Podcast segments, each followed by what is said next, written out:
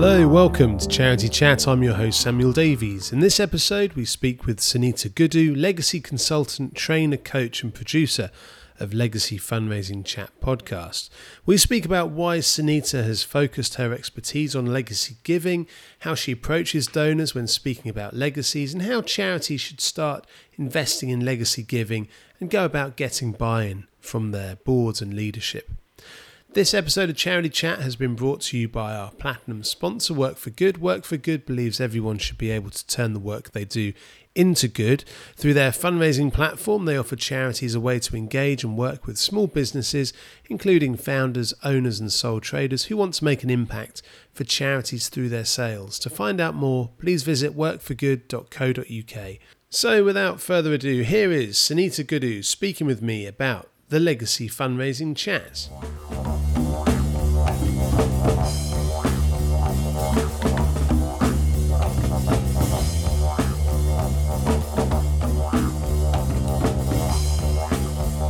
I'm delighted to be joined by Sunita Gudu, legacy consultant, trainer, coach, and host and producer of Legacy Fundraising Chat podcast. Sunita, welcome to Charity Chats.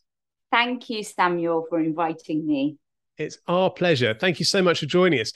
Maybe if we can start, as we tend to do these days, the first question being what has your career entailed and what's led you to become a legacy consultant among all these other things?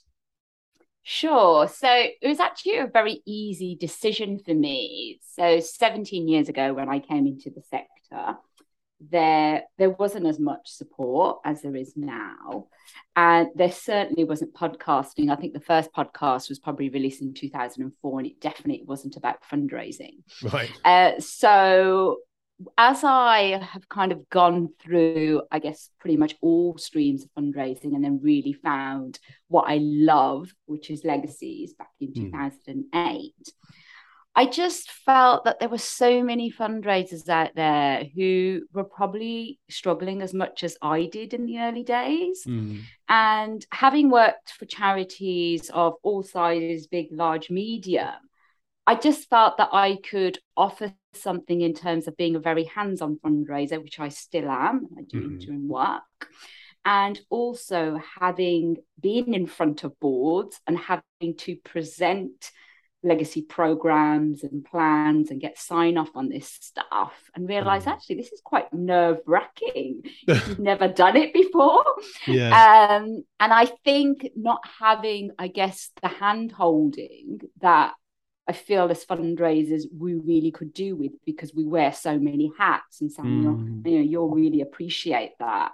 Mm-hmm. That we just don't always have the time to to dedicate to our own learning and sometimes Absolutely. we don't know what we need to learn until we're thrown in a situation and we go, actually, this is a little bit tricky. Yeah. So um, I guess that's why really I wanted to combine the fact that I love doing what I do, but I also have this very strategic approach, which I felt would be really valuable for fundraisers. What is it that you like about fundraising? Uh, what uh, kind of at, at its core? I mean, have you always have you always enjoyed working with others, or, or kind of kind of are you a, are you a uh, idealist? Are you looking to change the world? What what is it that kind of drives your enthusiasm yeah. for fundraising? Do you think? Like every keen person that's worked in the sector, I think we've always wanted to be that savior, haven't we? In some respect, mm. I think there's a part of us that joins the the third sector to do that. Um, but I think I learned quite quickly that I'm not going to change the world. But what I am going to do, hopefully, is make a little bit of a difference and be able to share what I've learned and for other people to apply that and hmm. hopefully mm. not make the, the mistakes that kind of I did.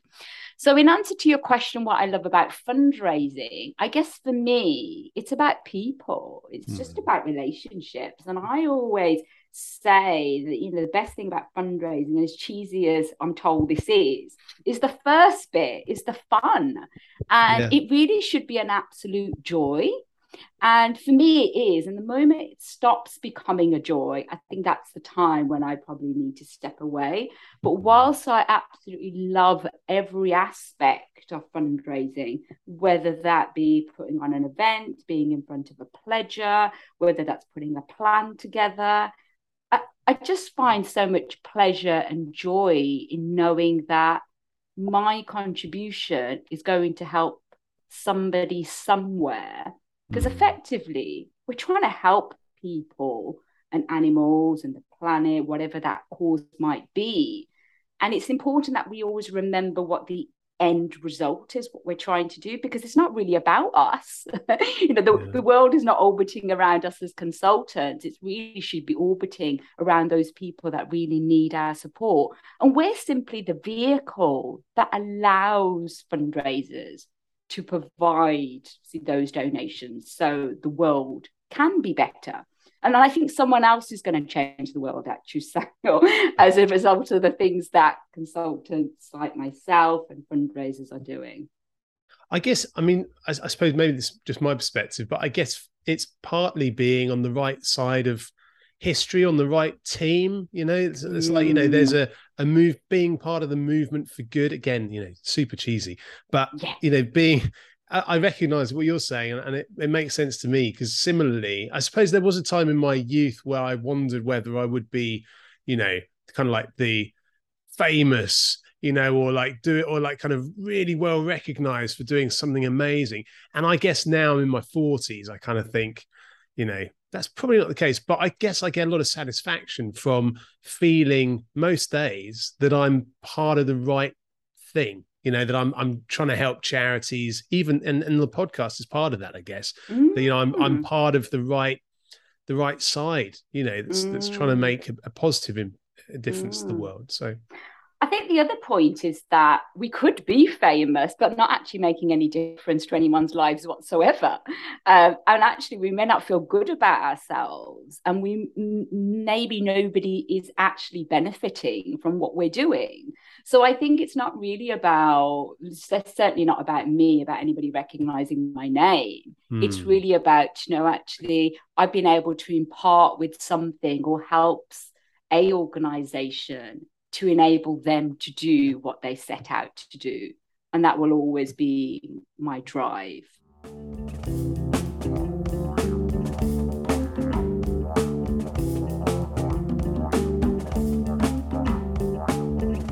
See, you, you talked about kind of enjoying the fundraising, the fun part of fundraising, enjoying working with people. But I suppose for some of our listeners, fun might not be an easy word to associate with legacy giving. So, what is it I mean, I'm not suggesting you you find legacy giving fun. Maybe you do. What what is it that you? Why did you Why did you go into that direction when it came to fundraising? Do you think? Yeah, I think for me, I so I started off in community fundraising. I did corporate, and I did more individual giving, and that's when I really got in front of people that were legacy pledgers. Mm. And having had those conversations so early on in my career, I realized it's the most selfless thing anyone can do.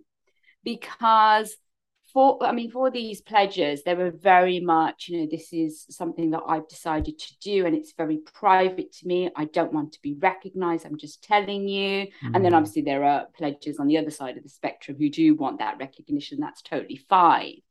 And and having had those conversations and realized that those people are doing the most extraordinary thing and sometimes I think the best gifts are the ones where our absolute complete surprise. Now, my charity clients hate that. because um, they go, we don't know who these people are. Absolutely, yeah. But then I yeah. get them to think about but look how much they cared about your organization mm. that they didn't want you to know in terms of they didn't want the kudos was attached to it because mm. everybody knows that when they do tell an organization that information has to be recorded somewhere it's yeah. not just going to sit in someone's head and mm. they never wanted that and and then to leave something to an organization and they not know and never be thanked for that, mm. never be recognized for it. And and that's for me why legacies will always just be the most amazing gift. And yeah. because any other gift that someone gives, yes, you can give it anonymously in your lifetime as well. But you're actually kind of saying, I've lived my life now. And because the distribution of a will, what's included in a will, mm. is basically a resonance of how someone's lived. So, so what mm. they're saying is, hmm. I've got to this point now. I've got, I've done everything, and this is how I want to share the end of my life. And so I think that's it just feels like the most special gift and the more that i talk about it the, the the more that i just feel that really charity should embrace this because the more people that they can get front of and have these conversations mm. the more committed these donors will actually be um, and we find that so much with people that reveal themselves as pledgers they want to be more involved and and that commitment i mean you just can't get it in any other way it's just so easy to to stop your regular giving gift isn't it when mm. things are a mm. bit tight now yeah, but I think yeah. once somebody's included a charity in their will, yes, they can be taken out. But it's a lot harder, isn't it? Rather than just going into your online banking and go, let's uh, let's not give to that organization. It's something that's really well thought out. And I guess there's I mean, I don't know if this is a common thing, but I certainly remember I made a will not so long ago, my first will actually. And well done, Samuel. Thank you very much. Thank you. It was off the back of another co- charity chat conversation. So after talking about legacies and things, I felt I should, you know, kind of do what I'm talking about. But I think yeah. the um I found it quite a um quite an emotional mm. thing, you know, thinking about, you know, the future yeah. um, when I've gone, thinking about the family that I leave behind. I mean, there was, yeah.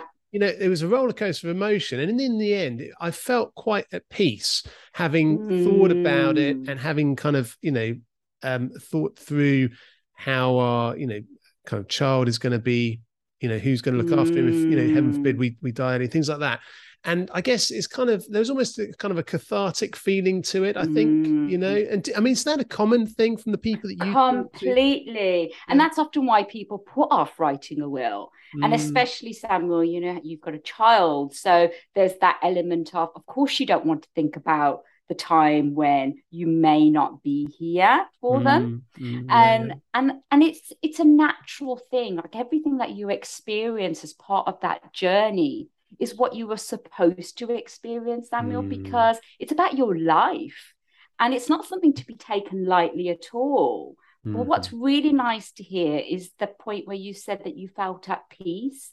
And mm. that's what a will should do. It should make somebody feel as if, right, I really don't want this situation to happen at all in terms of because you're writing the will based on your scenario now, aren't you? Not mm. in 20 years' time. Yeah. And yeah. so you're going, okay, I really don't want this scenario to happen. But if it does, at least I know I have provided for those that were really important to me. Because mm. what is the alternative had you not written your will? Yeah, is the yeah. confusion that it's left behind for mm. others. Mm. Uh, and, and I have this when I speak to executors and next of kin. And, and often, you know, these children will say, I don't know what my mum wanted. I don't mm. know what mm. kind of service she wanted. She never talked about it. We never asked her. Yeah. And so, so, so that's worse in some mm. respects, isn't it? And I, and I think if we look at it from that perspective, if there are people that are not clear about what they need to do, then we really need to write this down and make it easy for them because grief is hard, as we know, Samuel. Really Absolutely. Hard. Absolutely. I, I, guess when I think back to it as well, making that first will, I, I also kind of felt when I'd done that, that I think in a way it helped me think about taking stock of what I had, feeling um, happy you know, and mm. recognizing what mm. I had in terms of, I suppose, material things, but but mainly kind of family and things like that, and mm. friends, and you know, and mm. all these kind of thoughts that you think about when you're making a will. And then I guess also it made me, it made reaffirmed, I suppose, to an extent, how I wanted to live the rest of my life. I know that sounds like a big thing. I, I I don't think about that all the time, but in that yeah. moment, you know, I kind of yeah. thought, okay, so this is what I I this is how I want to continue. And I thought that was, and again, I don't know, is that a typical thing that from your experience that kind of helps people think about how Completely. they want to live their life as well? Yeah, because th- there's that term, isn't there? Getting your affairs in order, and it's mm. that thing of once I've done this, I can now just get on with the rest of my life and just enjoy because otherwise it's always that thing that's sitting on your shoulder, isn't it? Mm, the, the mm. will that's not done and, and and and all the confusion that we've talked about. But I suppose also, you know, very culturally, there are many cultures that will talk very openly about their death and their mortality in order to normalize that because yeah. I think one of the things that we do forget is that it's inevitable. Mm. it's gonna. So why not talk about this gonna happen?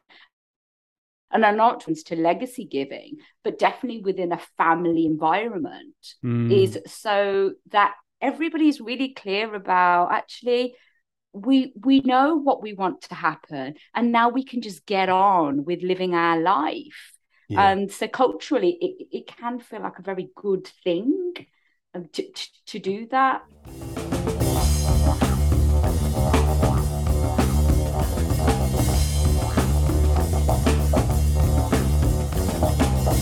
And I guess that it leads me on to a, a, kind of question I've thought about, which is kind of how important is it for charities to really talk about donor mortality versus focusing on the impact of legacy giving in their kind of comms to potential um, legacy givers? Mm, that's a really good question. And I would say we don't need to talk about anyone's mortality at all because mm-hmm. we know it's going to happen. Right. And I think one of the things that we need to be focusing on is is not necessarily the will. Mm. It our job as fundraisers is to inspire supporters to give in a mm-hmm. And I talk to charities, I say what you're trying to do is get your supporters closer to your organization. So, you know, fundraisers are f- familiar with the the donor pyramid. Mm. You've got supporters coming to you in various ways, and then you've got the the legacy gift as the ultimate and final gift at the top. Mm. And that's kind of where we're striving for as fundraisers. But it's about choice. And so, you know, when I, this is why I'm really keen that legacy teams are not separated from community giving teams or corporate teams because it's all part of one ask. And, and sometimes I get asked to to give legacy talks on behalf of charities at their legacy events mm. because they don't know how to deliver it. Mm. Um, they're scared of how to deliver it because they don't want to mention dying. And I don't mention dying at all because I could say it's going to happen. So when I talk about legacies, I mention it as hmm. another way of giving.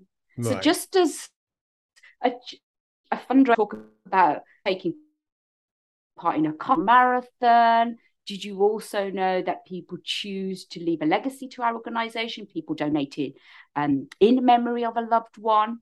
Mm. Um, and so it's about then the donor deciding whether that's right for them. Yeah. Mm. Yeah, it's not about yeah. us trying to convince anybody that they should be leaving a legacy at all. Mm. And and this is why the messaging, as we all know in the sector, has to be consistent, it has to be continual, because it takes time for people to think about whether that's right for them. But it is always just about planting those seeds. So I never talk about death or mortality. I talk about how important giving is in general. And then I'll go into legacy gifts themselves and the difference that they've made, because mm. often they are very substantial and they can go further than a one off gift. So I think it's about showing impact and fundraisers really behind that, getting those stories together and that's the thing that's going to motivate supporters to want to update their will to include the charity, not the fear that they're going to die one day and they better do something about it. Right. You know I mean? so led by hope rather than fear. exactly. Like yeah. exactly.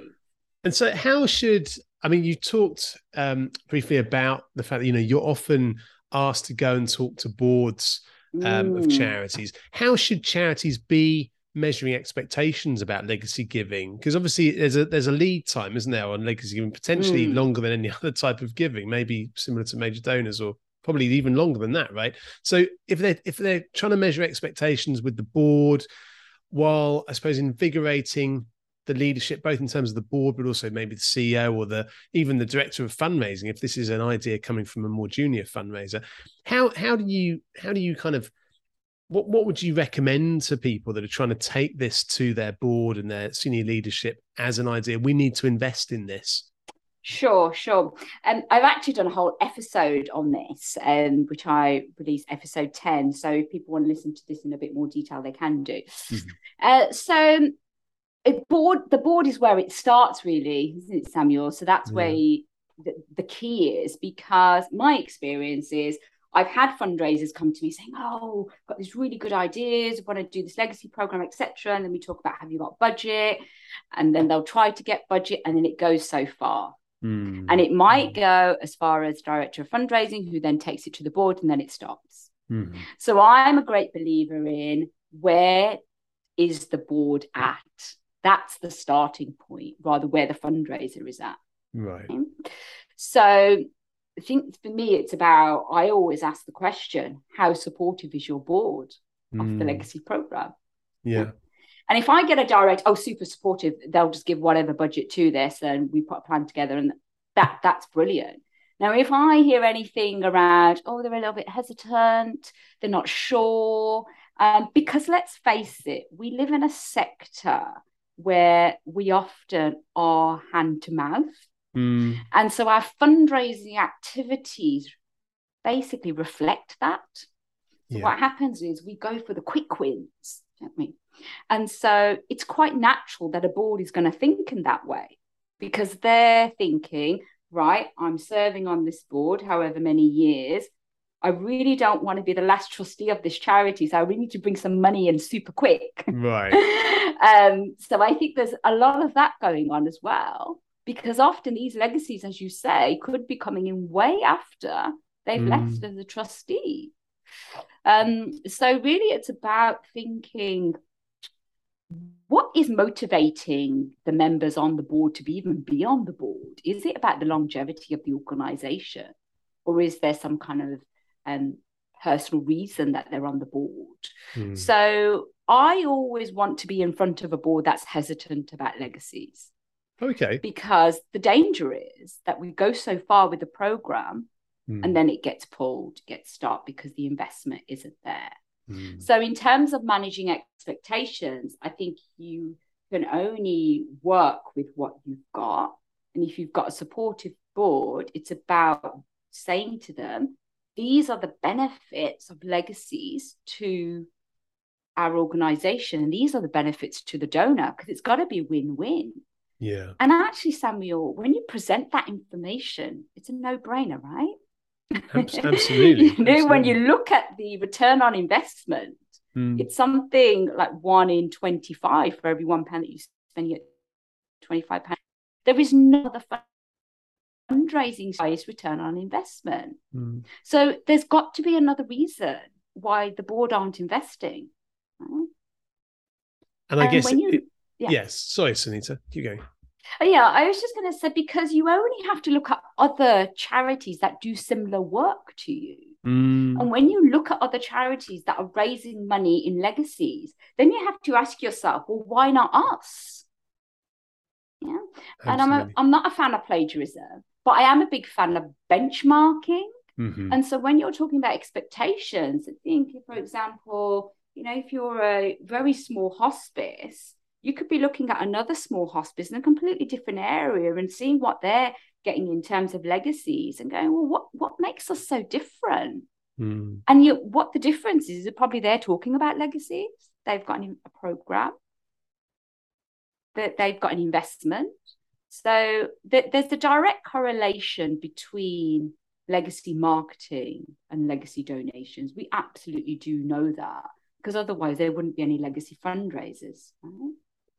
And and how important is it that board members themselves have left a legacy for the charity that they're on the board of? I mean, in the past we've we've talked about this this um, I think there's a saying that comes out of the states about uh, trustees. The the kind of mentality in the states seems to be that board members give, get on or get off, which is that they either are giving to the charity they're a board member of, they're either Ooh. getting people on board to support that charity, right. and if neither of those two are true, then they're out. Yeah. but I, I suppose, mm. and we've talked about that. I think with uh, Debra Allcock Tyler a, a, while back about you know, when mm-hmm. we're talking about the mm-hmm. board. Um, I mean, is that something though that you think does that work in charities in terms of encouraging board members to put the charity in their legacy? So, what I would say is charities, fundraisers, and leadership team need to work with their board that is helpful within their organization. Mm. So, I don't want to kind of state this is what organizations should do. But sure. there are some things that we should be absolutely clear about because I think otherwise we get into very um, dangerous waters in terms of donating should feel good, mm. giving should always feel good. It should be voluntary and there shouldn't be any obligation whatsoever. Now, the scenario, Samuel, that you're talking about, I think getting a, the board need to get on board or get off. Mm. If hmm. they're told that at the very beginning, that actually, if they're not going to donate or if they're not going to bring people on and use their networks in terms of driving the organization, then that's absolutely fine because that's the basis on which they've joined. Mm. So that's managing that expectation. But I think if you've got a board now and you're going to that board and telling them that they should do something, remembering that giving should be voluntary and it should feel good. And do we actually tell our supporters they should be leaving legacies, or are we actually trying to inspire them to? I'm totally up for asking board members to leave a legacy, but whether they should, I think, is also um, I don't think that's particularly right from my perspective. Mm. And also, what happens when that trustee leaves? Should they still keep that charity in their will but they're not mm. on the hmm. board anymore you know and i think anyone that has got a really strong feeling about this it's something that they need to probably work through because i have had fundraisers say that they do think that their board should leave a legacy and i've then gone well have you left a legacy to every charity you've worked for sure you know and if we're asking other people to do something it's that thing of people in glass houses mm. so i hmm. think we have to be really careful about making people feel bad for something that actually they don't actually have to do and what we've got to remember is that being on a board is a very big responsibility people give up their time mm-hmm. um, and so that's a way of giving and the moment that stops becoming joyful going back to our, the start of our conversation, that fundraising should be joyful. Mm. We really hmm. should be questioning why are we doing this and should we really be asking these questions?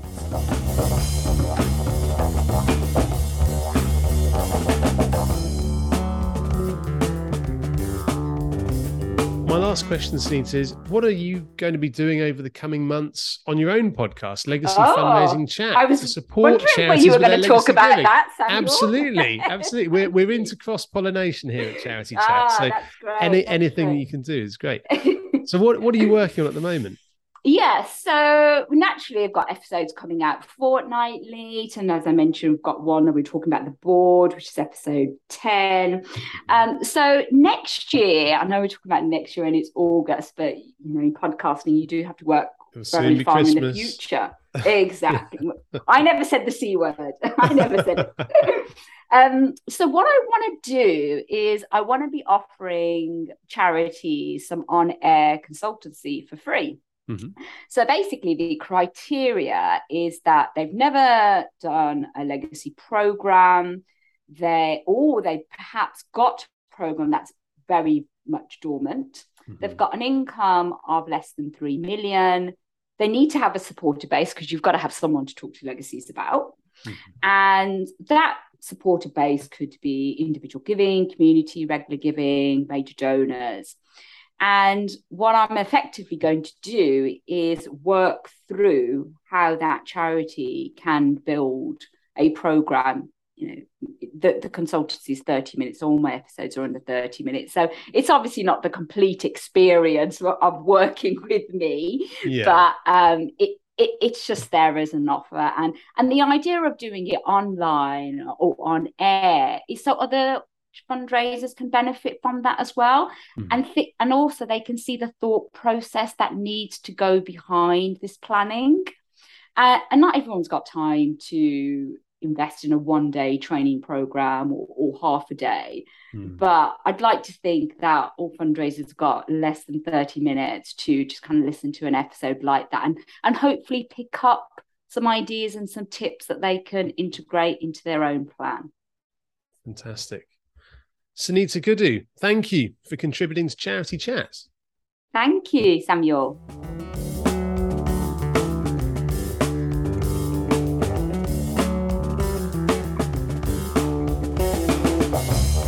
A big thank you to Sunita Gudu for sharing her insights and expertise with us here on Charity Chat. When people are setting up their will and choosing charities to support once they've gone, the process for doing this, though technically easy, is emotionally complex. Sunita talks to donors about the impact of their legacy gifts and helps them to focus on the positive change that their promise of a donation when they've gone will help to make. The joy of giving is Sunita's focus, and in the context of legacy giving, that can also mean the joy for people who are looking back and taking stock of their life and fathoming the future and the world they want for those who remain when they have gone. Sunita made the point that legacy giving needs to be included among other forms of giving especially when you're talking to a donor. This may give hope to those charities, especially smaller charities, who may not have the capacity to hire specific legacy fundraisers and want to bring that into their existing portfolio. The notion of bringing legacy giving into the portfolio or menu of ways that supporters can lend a hand to causes does open the opportunity for more partial and less invasive and possibly upsetting conversations about legacy giving. The sensitivity that fundraisers need to have around speaking about gifts in wills, legacy giving, can also be mitigated by focusing on the impact and treating it as one of the many opportunities for supporters to experience the joy of giving.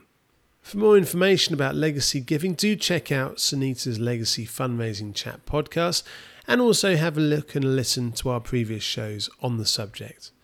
So, thank you, dear listener, for getting this far with us. We hope you enjoyed this episode and continue to enjoy the podcast. We'd love to hear either way. It's just left for me to thank our corporate sponsors. This episode of Charity Chat has been brought to you by our platinum sponsor, Work for Good. Work for Good believes everyone should be able to turn the work they do into good through their fundraising platform. They offer charities a way to engage and work with small businesses, including founders, owners, and sole traders, who want to make an impact for charities through their sales. To find out more, please visit workforgood.co.uk. Also, like to thank Giant Squid Audio Lab for sponsoring our podcast kit, Magda Axamit for our beautiful website. Check it out at charitychat.org.uk. And of course, Forest of Fools for playing throughout the show and for playing us out right now. That's it from me. Keep on doing what you can. Speak to you soon. Cheerio. Bye bye.